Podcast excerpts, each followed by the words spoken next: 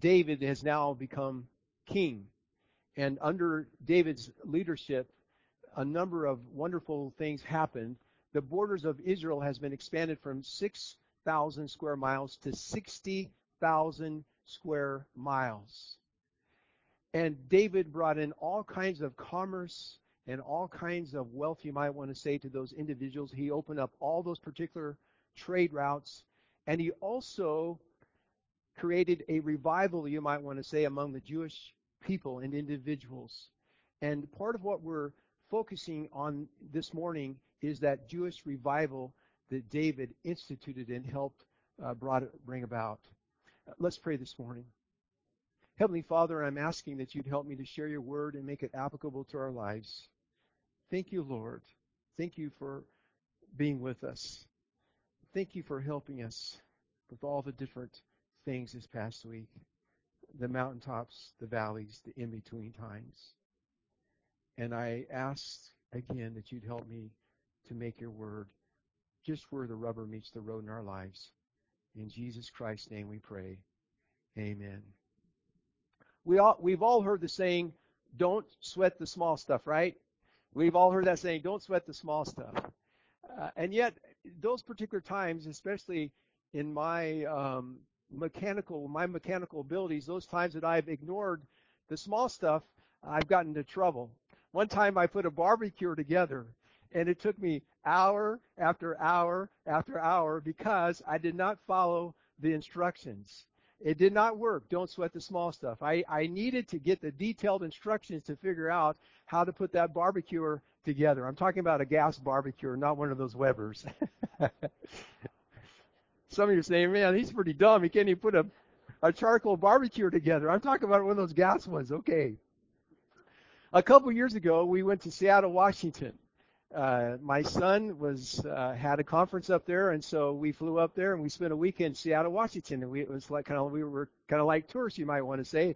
We did all the particular tourist things, and on the way back, we went through the airport security area, like most of you, and you've gone through. If those of you have flown in airplanes, you know the usual ritual. You get in line, you take off your shoes, take off your watch, take off all the metal things, take off your belt.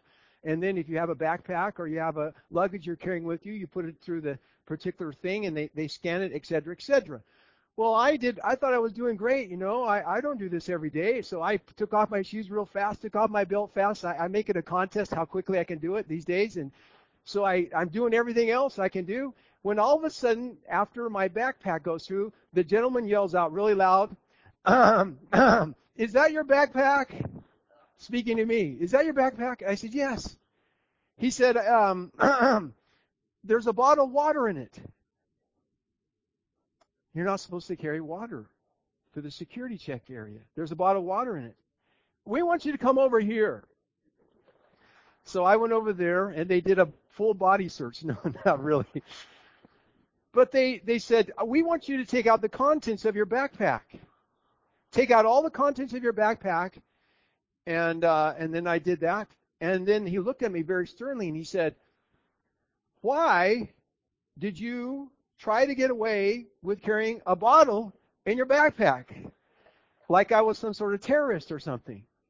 And I made some sort of lame excuse. I said something like, well, you know, I don't travel every single day, you know, and I just forgot, and I did. He looked at me like, what a lame, stupid excuse.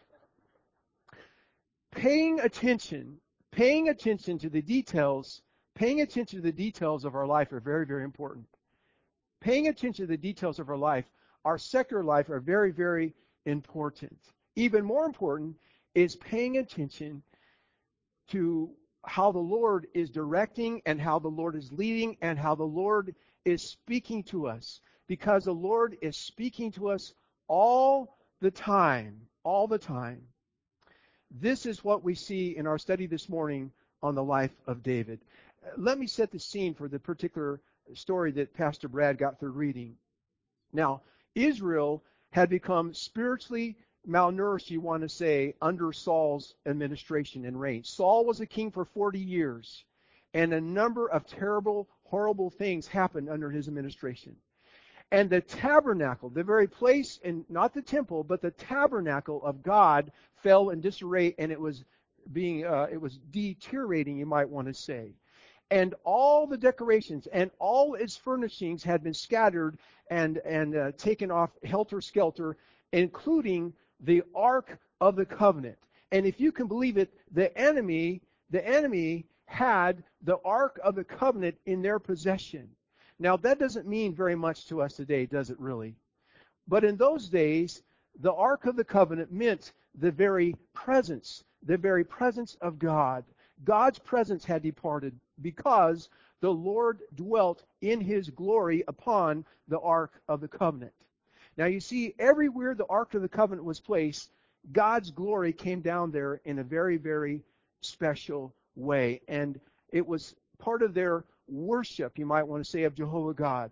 And since it represented the very presence of God, it was the very holiest place on earth. And David had taken over from Saul the kingship. And he realized that the Ark of the Covenant wasn't there. There was no central place of worship, you might want to say.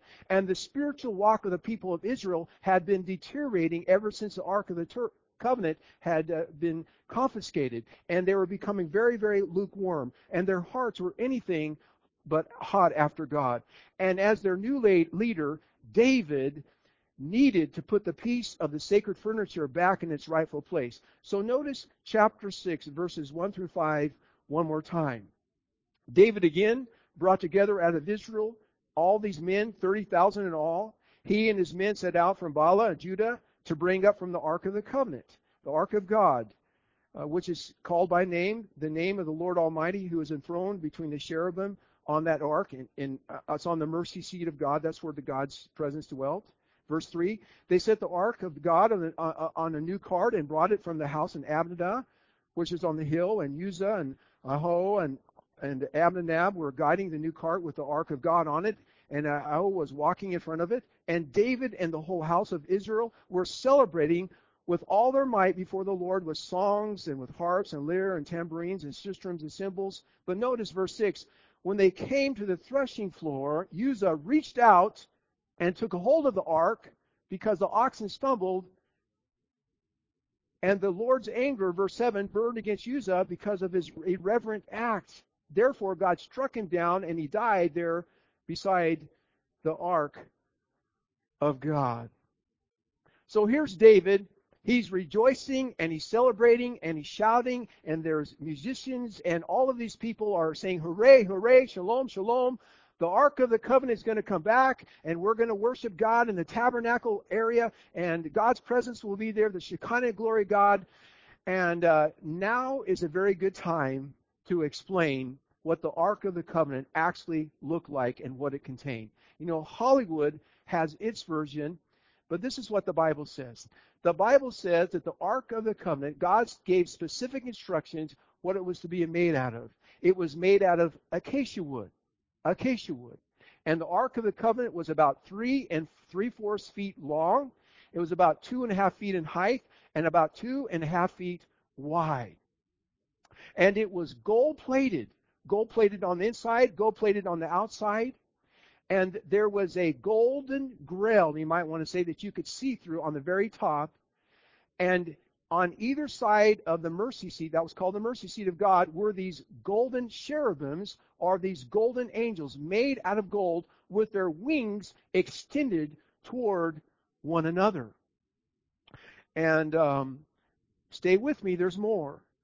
Beneath the mercy grate in the ark were three objects. The first object was a jar that was filled full of manna, representing God's providence, His providential way of providing. Remember the children in the wilderness. And then Aaron's rod was also placed in the Ark of the Covenant, representing God's miraculous works and the things that God did to help deliver the children of Israel. And then the third thing that was in the Ark of the Covenant was the Ten Commandments, written on stone, placed right there. All of these things were very, very dear and sacred to the children of Israel. Now, to us, this might sound kind of strange because all of our worship is open and it's realistic. But we see everything now after Jesus Christ came and how he died and how he rose again. But prior to Calvary, there were so many things that you might want to say that you were types and pictures and symbols. It was like you're seeing an image through a foggy mirror. You see the image, but you don't know the details. And so God couldn't come down in his fullness, so his presence was there, the Shekinah glory of God. This is what the Scripture says. And that's the way they worshipped. And they had a box, and upon that box shone the very glory of God over this golden grate, this mercy seat of God. Now, to be sure, this piece of furniture was absolutely holy. It was set apart by God. So careful was God with his detailed instructions about it that he even told people how the Ark of the Covenant was to be carried. I had a conversation one time with a person, and they said to me, Pastor Ron, God does not care about the details of my life or your life. He doesn't care about the details. They abided with that philosophy, that theological thought that God just set the world in motion and then he removed himself. He doesn't care where I live. He doesn't care who I marry. He doesn't care where I work. He doesn't care whether or not I commit adultery, whether or not I have premarital sex. He doesn't care about any of those things. God is far and removed from us. And I just simply, without letting them have it, because that's your first impulse, just let them have it, I simply said, you know what Jesus said? Jesus said that God the Father knows the very number of hairs on the top of our head, and he knows when a sparrow falls and dies. Jesus said, how much more is God interested, in my paraphrase, in the details of our lives? He's interested in the details of our lives. God's specific direction on how to move the ark was to be carried out. At the base of the ark were 4 golden rings, you might want to say, ringlets. And they were supposed to slip these gold-plated rods through these ringlets. And no human being was to ever touch the ark. Also, God clearly stated that the handling of the Ark of the Covenant was to be done by the Levitical priests. And they were to slip these poles through these eyelets on each corner of the ark, and they were supposed to carry the ark upon their shoulders. And that's where David got into trouble. David was a pragmatist. He's like me. He's like you. He's a decision maker, a man that got things done. He knew in order for people to worship God, the Ark of the Covenant should be moved back to the tabernacle yesterday. He's in a rush. He wants to get it done. He wants to get it done yesterday. And so they take the Ark of the Covenant down the hill on the new cart that they had made and to the home of Abinadab, and the quickest from his home, and the quickest and best way that David could go, he went that way, and he went the quickest he could go, and he got all these men down there, and they begin to haul that Ark of the Covenant as quickly as possible toward Jerusalem. And so they're bringing it down the hill, you might want to say, and they got it someplace when something terrible and awful happens. Something unimaginable. Again, look at verses 6 and 7. When they came to the threshing floor of this person, Uzzah reached out and he took hold of the ark and of God because the oxen stumbled. He wanted to prevent it from falling. That's a logical thing, right? You don't want the Ark of the Covenant to break all the pieces. And verse 7, the Lord's anger burned against Uzzah because of his irreverent act. Therefore, God struck him down and he died right there beside the Ark of God. Again, this man was trying to do what would be the logical thing. He didn't know the difference. The ark was about ready to teeter over at one point or another, and so he grabs a hold of it to prevent that. That's all he did. I really, wasn't that the practical thing to do rather than let it fall off the cart and possibly break all apart? You just grab a hold of it, right? Uzzah died. Well, what is right? Let me tell you what's right. No one would have died if they would have gotten those golden poles, stuck them through the golden eyelets, and if the Levitical priests had carried it on their shoulders, and if no one had touched the Ark of the Covenant, no one would have died. But David, in his rush, didn't do that. He took a convenient route, and he changed the details to fit the circumstances. This is not in your message notes, but I want you to write it out there someplace. Never change the details to fit the circumstances. He changed the details to fit the circumstances. Now listen, when it comes to obeying God, not only in the Ten Commandments, not only in the black and white scriptural principles and precepts of God, but in the very quiet moments that we have when the Holy Spirit is speaking to us and says, do this and don't do that. In those moments, it is very, very important to be obedient to God. It's in the details. It's in the ring and the poles that can snag us. Either people don't want to go and to get the poles, you might want to say, and to put them through the ringlets upon their shoulders, or we grab a cart and rewrite the rules, and we do it our way.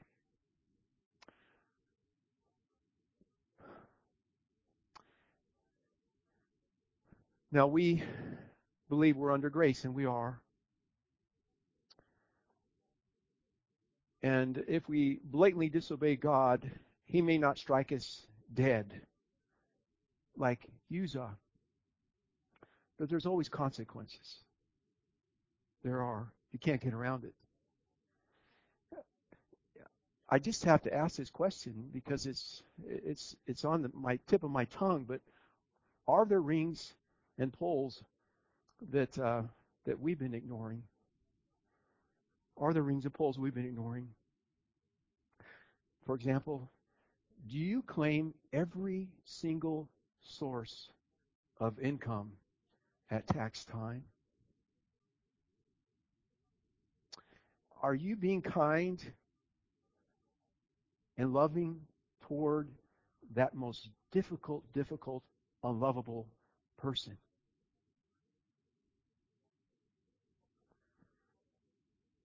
Are you honoring all those authorities that God has placed in your life? A couple years ago, former President Ronald Reagan, they celebrated his 100th birthday. You remember that?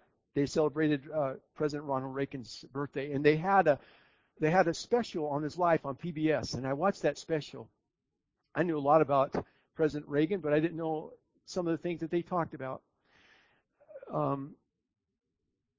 For example, did you know that President Reagan had supposedly on his desk a saying that says, "Great things can be accomplished if people don't care who get the credit for accomplishing those things."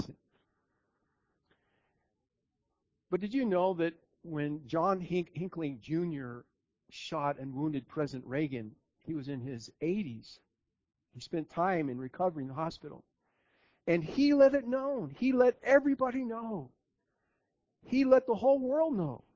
He said it in his speech.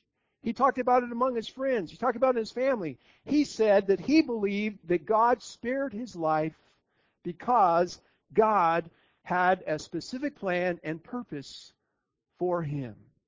And he was renewed in his faith after he was shot. He was always a believer, but he was renewed in his faith after he was shot. Sometimes it just is unfortunate, but it takes a tragedy or it takes a painful event to acknowledge that. Up to this point, David's attitude was kind of like laissez-faire. Get the job done, whatever the cost. Don't worry about the details. Don't worry about the small stuff. We're going to transport the ark so long as it gets back to Jerusalem. And the results justified the means, he thought to himself. But God cared. God here, David, and to prove it, he took a man's life, an innocent man's life, you might want to say. And now here's David standing alongside a corpse, and he gets mad. Look at verse 8 with me. Then David was angry because the Lord's wrath broke out against Uzzah, and to this day the place is called Perez Uzzah. Wait a minute. I thought David was a man after God's own heart, Pastor Ron. Look at the front of the bulletin there.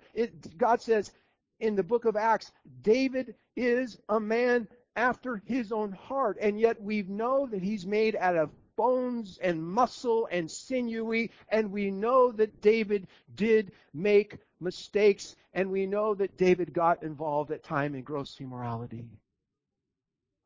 We can have a perfect heart, perfect intentions, but not perfect performance.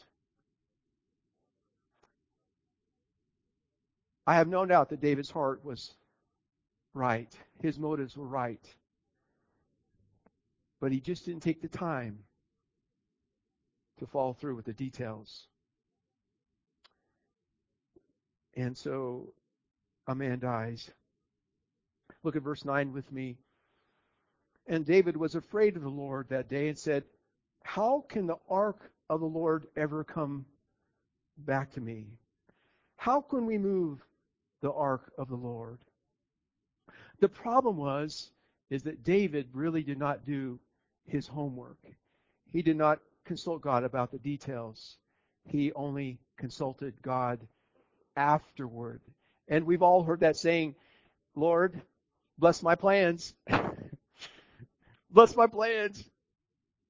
This is what I want to do, and I'm asking your blessings for it.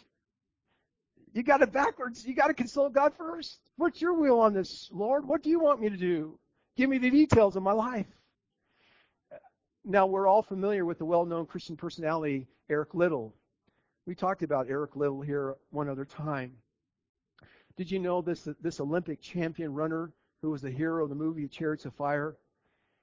He had a remarkable ministry in prison. Yes, he went to China, and they put him into prison. Did you know that? He was in prison in China, and he ended up dying in that prison in North China during World War II. And his biographer speaks of the high esteem in which Eric Little was held in the Weinstein prisoner of war camp in China. What was the secret of his extraordinary leadership and of his joy and integrity amidst this enormous hardship? The biographer quotes a woman who was in camp at the time and with her husband, who knew Eric Little well, and this is what she wrote. What was his secret? Once I asked him, but I knew already, for my husband was in his dormitory and shared the secret with him. Every morning about 6 a.m. with curtains tightly drawn to keep in the shining of our peanut oil lamp, lest the prowling sentries would think someone was trying to escape, he used to climb out of the top bunk, past the sleeping forms of his dormitory mates. Then at the small Chinese table, the two men would sit close together with light just to illumine their Bibles and notebooks. Silently they read and they prayed and they thought about what should be done. Eric was a person who spent time listening to God, communing with Him.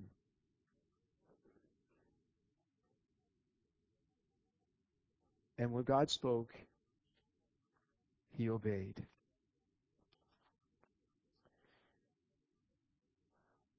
I think, me included, we often get in trouble when we don't do our homework, when we think that we see pretty clearly what the Lord's will is, and so in our hurry, in our rush to get things done, we say, "Lord, you've written a lot of things in your word, in your book, but I've got my own decisions that I want to make." And God always says, "Consult my word, consult my precepts, pray, seek wisdom, seek counsel from other people." And David did not do this. And the Lord said, "To get your attention, David, I'll even take a life." Who cares about the Levitical priests? God did. Who cared about the golden rods that were supposed to be inserted in those golden ringlets? God did. Who cared about the fact that they were supposed to carry the Ark of the Covenant on their shoulders? God cared about this. And so David should have cared, and we have to care as well. On this trip that I talked about in Seattle, Washington, we did the tourist thing. We visited downtown Seattle, and then we also visited, where else? Where else do you go in Seattle? The Space Needle. And it was evening time.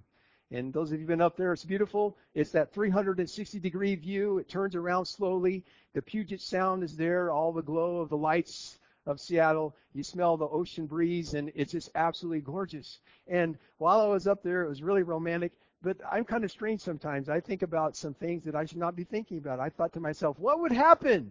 What would happen if I jumped off the edge?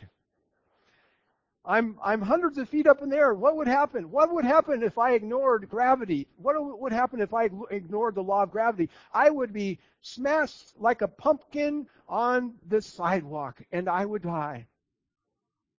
I would die. When God says in His Word, here are my commandments, here are my precepts, here are my principles. Don't commit adultery. Don't lie, don't cheat, don't steal. Don't have premarital sex. We can get away with it.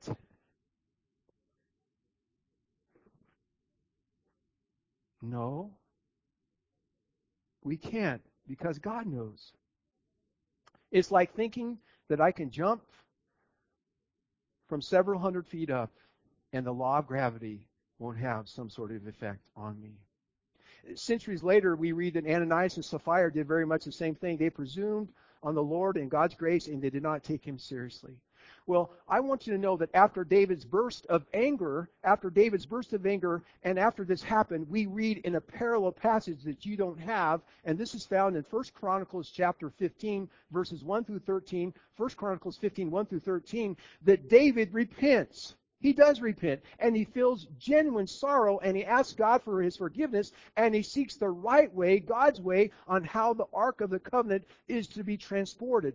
And he finds out through the priests, through the poles, through the eye holes, on their shoulders, that the Ark of the Covenant is to be transported. And finally, they get the Ark of the Covenant back in Jerusalem, and look at what David is doing in verses 14 and 15. Look at what David is doing. We read that David, wearing a linen ephod, and danced before the Lord with all his might. And while he and the entire house of Israel brought up the ark with shouts and the sound of trumpets, David is dancing before the Lord, and there's all kinds of trumpets, and there's all kinds of sound, and there's worship, and there's shouting, and shalom, shalom, and oh, glory be to God, and hallelujah. I'm paraphrasing now. And they did all this stuff, and it was a wonderful time. They were so excited. Why? Why in the world would David go from depression, discouragement, anger, and loss to joy? It's very, very simple. Because the more we know the Lord and put into practice the things that He wants us to do, His general and specific plans for our lives, the more joy and freedom we have. There's freedom and joy. And all we got to do is look at the Charlie Sheens of this world and look at how miserable people are. Charlie Sheen, the highest paid television movie actor, millions of dollars per episode for Two and a Half Men. He had an episode, went off the deep end again, had to go back into recovery. There's no freedom, there's no joy. Millions of dollars, several wives, children, homes. There's no freedom, just bondage in his life.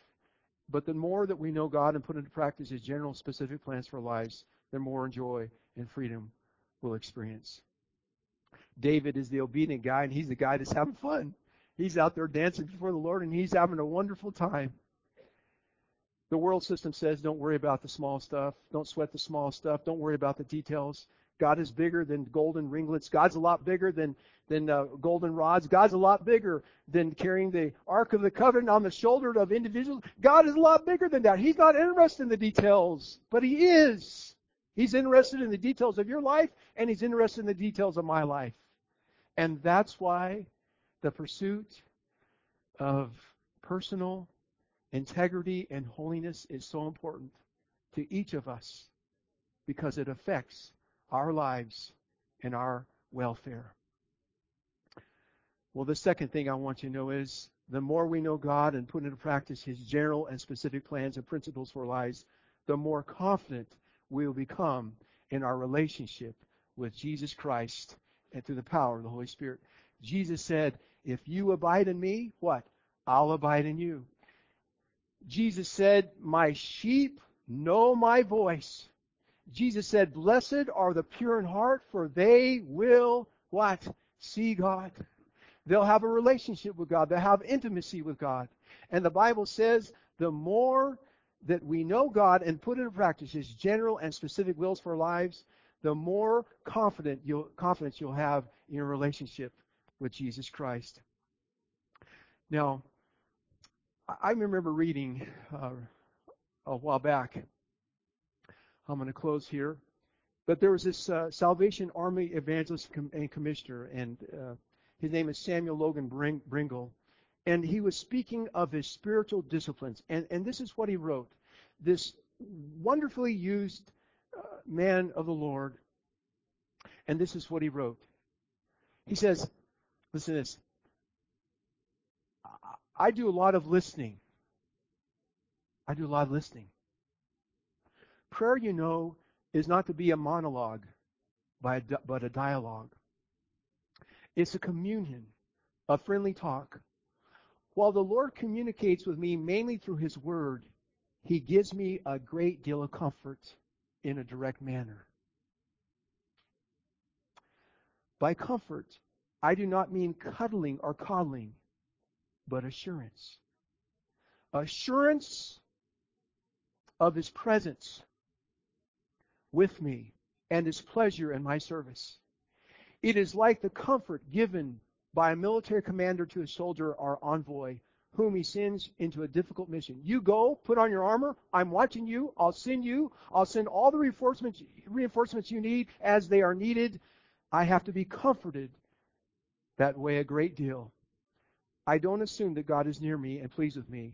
I want a fresh witness of God's Spirit every single day in my life.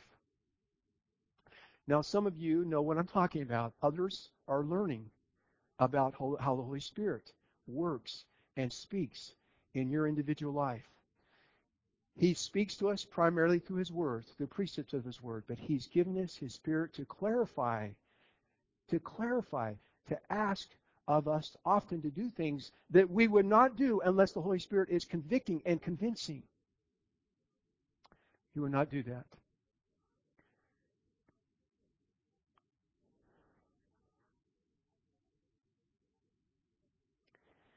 I believe that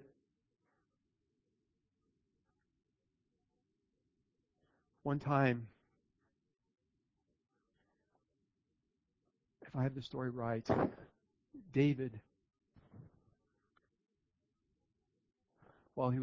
during that particular time, while he was a fugitive, and we've talked about his fugitive days, while he was facing all kinds of trials and difficulties, he was on the run from Saul. Saul had his whole army out after him. He was like a hound, you might want to say, on the blood scent of a wild animal. He was pursuing David from the mountains to the valleys, to the deserts, hotly in pursuit of David. And David, in his tent, was talking or praying in quiet whispers.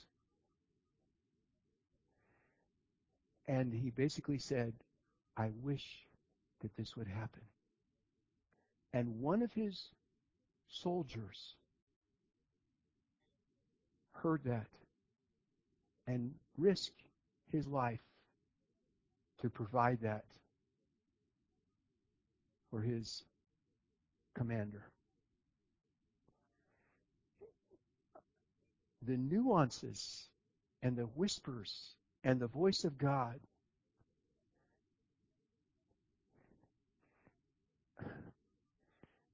It's available. God speaks to us. He speaks to us. Are we listening? Are we paying attention to the details? The Bible says that we can quench or grieve God's Spirit, and that's when we knowingly do something we should not do. And I just tell people, keep short accounts, confess it, get rid of it, ask God to forgive you, and continue on. I want to say this last statement, and this is what I believe wholeheartedly. The Lord does not have His favorites, but He has His intimates. Are you an intimate? Are you an intimate? I pray so. Let's bow our heads and let's pray together.